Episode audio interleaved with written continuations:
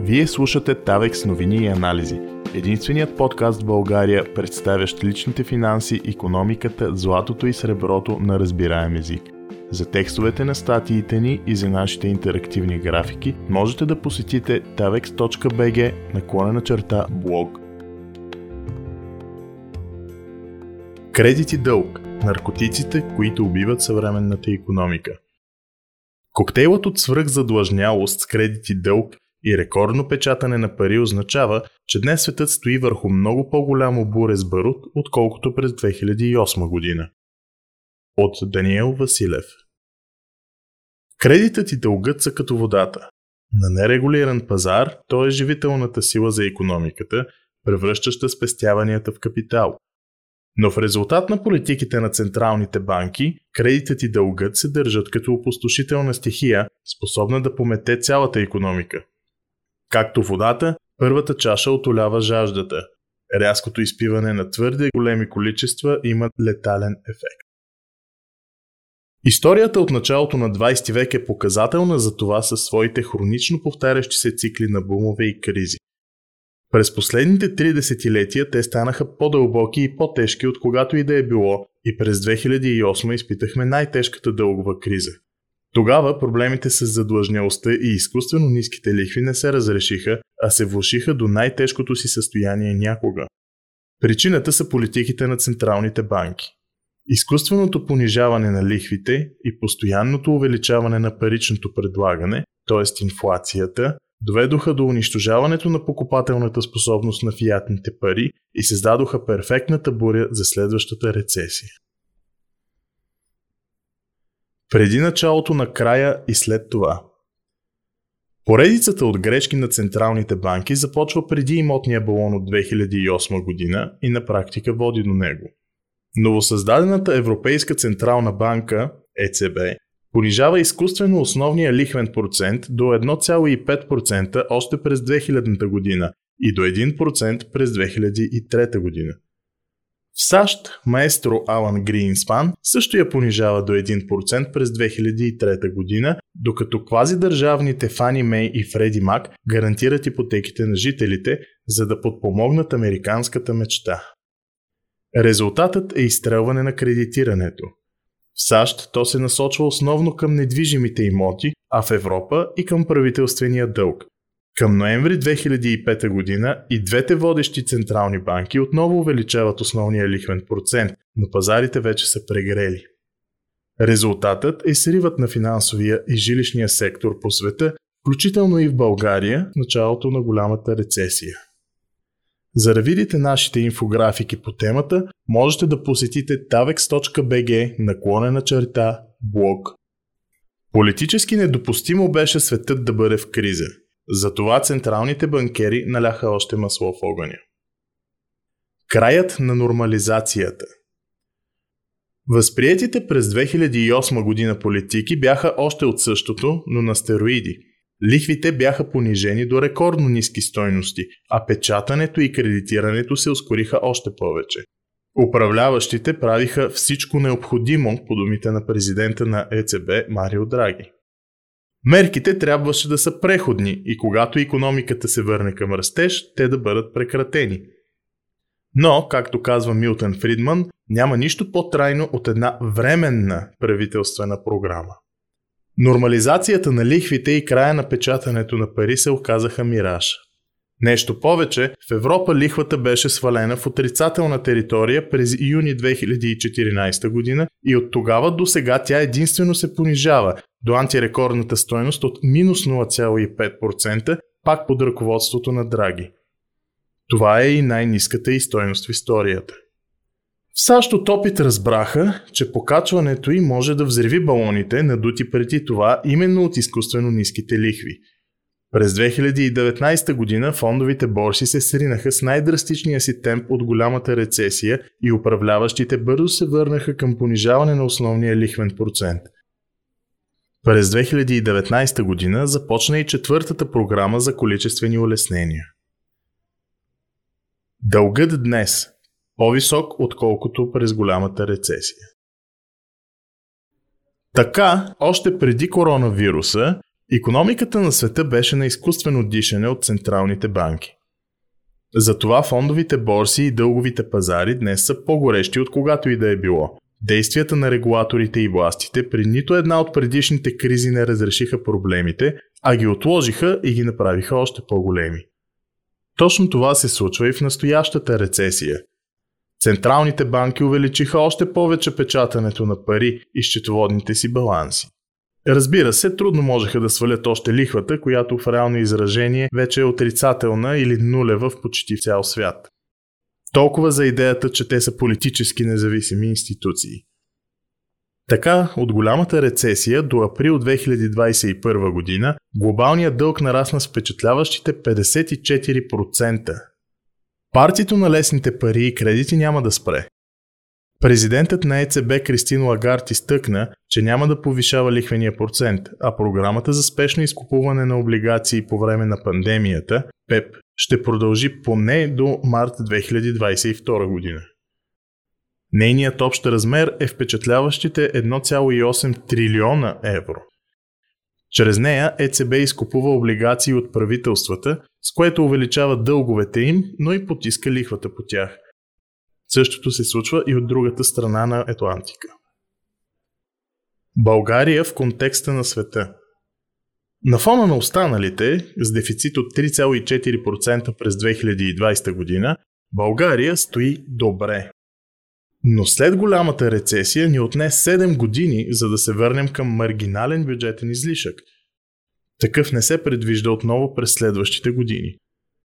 Макар публичният дълг да е по-нисък, въпреки покачването си от 23% през миналата година, частната задължнялост продължава да расте движена от ултраниските лихви. Същата механика опустоши имотния отрасъл през 2008 година у нас. За нашите интерактивни графики можете да посетите tavex.bg наклонена черта блог. Общата стойност на заемите у нас спрямо пика си от октомври 2008 година нарасна с цели 30%. А България не е единичен случай – останалата част от стария континент динамиките са на практика същите. Отрицателните ефекти от кредитирането и дълга Механиката зад кризите е следната. Централните банки изкуствено понижават лихвения процент, което води до кредитна експанзия, увеличаване на кредитирането над стоиността на реалните спестявания. Недействително ниските лихви подлъгват предприемачите, домакинствата и правителствата, че проектите им са доходоносни и че имат финансови спестявания за реализирането им. По този начин се насочват производствени ресурси, където те не са необходими, т.е. изкривява се економиката, надуват се балони и се създават зомби компании. Рецесията коригира тези процеси чрез фалитите на погрешните инвестиции и позволява на економиката да се върне към растеж. Когато дългът нараства бързо, вероятността за криза също нараства, сочи изследване на Световната банка. То също открива, че производителността на труда и инвестициите в задлъжнелите страни се срива много по-тежко, отколкото в незадлъжнелите. Не трябва да се залъгваме, че мораториумите върху кредитите, въведени по целия свят, включително и в България, по някакъв начин коригират това. Както повечето други мерки, те просто отлагат болката за бъдещ момент. Безпредседентното кредитиране, особено през последната година и половина, показва, че централните банкери замениха имотния балон от 2008 година с нови, значително по-обемни балони.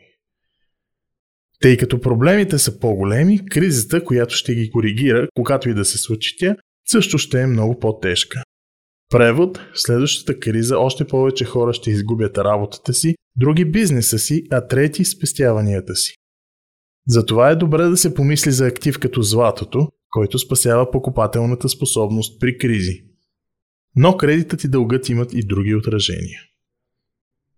Изчезването на растежа Заливането на економиките с кредит не породи растеж в Европа и САЩ след 2008 година – Нещо повече, економиките в Стария континент изпаднаха в контракция още през 2019 година и дори двигателят на еврозоната Германия постигна малко над нулев растеж.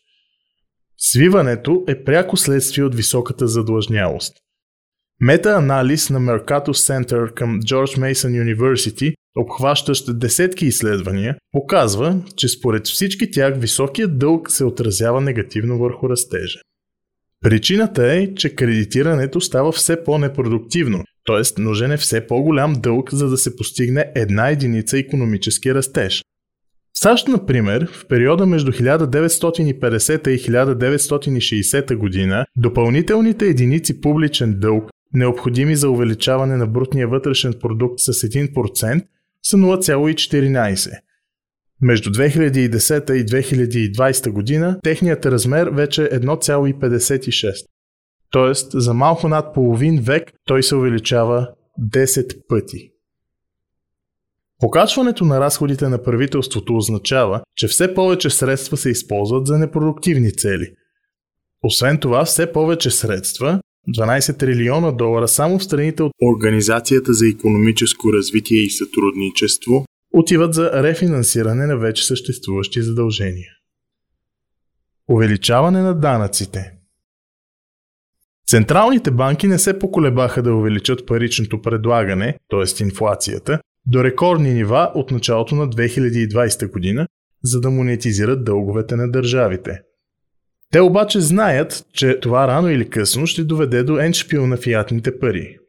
Затова щедрите правителствени програми задължително преминават през увеличаване на данъците. Такова вече се готви в САЩ, а в Великобритания в края на 2020 година направиха най-голямо покачване на налозите в историята на страната. Всеки усеща резултата от тази политика по намаляващите пари в джоба си. Ударът върху заетостта обаче е двоен. Високите данъци убиват инвестициите и капиталовите разходи на бизнеса спрямо нивата, на които те иначе биха били. Ефектът е понижаване на назначаването на служители и на ръста на заплатите и забавяне на темпа на подобряване на стандарта на живот. Нашествието на зомбитата – Изкуствено ниските лихви и безкрайното печатане на пари създадоха епидемия от зомби компании в Европа. Данните на S&P показват, че към 2019 година техният брой е 20% от нефинансовия сектор. За сравнение, през 2008 година делът им е едва 8%. Нещо повече, към края на 2020 година над една трета от нефинансовите компании на Стария континент – отново по данни на S&P, имат негативна прогноза пред кредитния си рейтинг, двойно повече отколкото спрямо година по-рано. Наблюдава се и значително влушаване на качеството на дълга. 50% от компаниите с кредитен рейтинг CCC, CC или C са фалирали, спрямо 28% средно годишно. Така може да се затвори порочен кръговрат – Кредитирането създава зомби компании, които са силно уязвими. Когато те фалират, банките може да се окажат заплашени да увеличат лихвата, тъй като нямат достатъчно провизии за да се справят с необслужваните заеми. Покачването на лихвите обикновено е причина и за взривяването на балоните. Зараждане на финансова плюс дългова криза – Огромна част от новия дълг, особено в публичния сектор, се изкупува от централните банки. Техните счетоводни баланси се раздуха до невъобразими стойности от началото на 2020 година. Частният дълг попада в ръцете на търговските банки. Да си представим, че регулаторите направят економически правилното и повишат основния лихвен процент, например до 2%.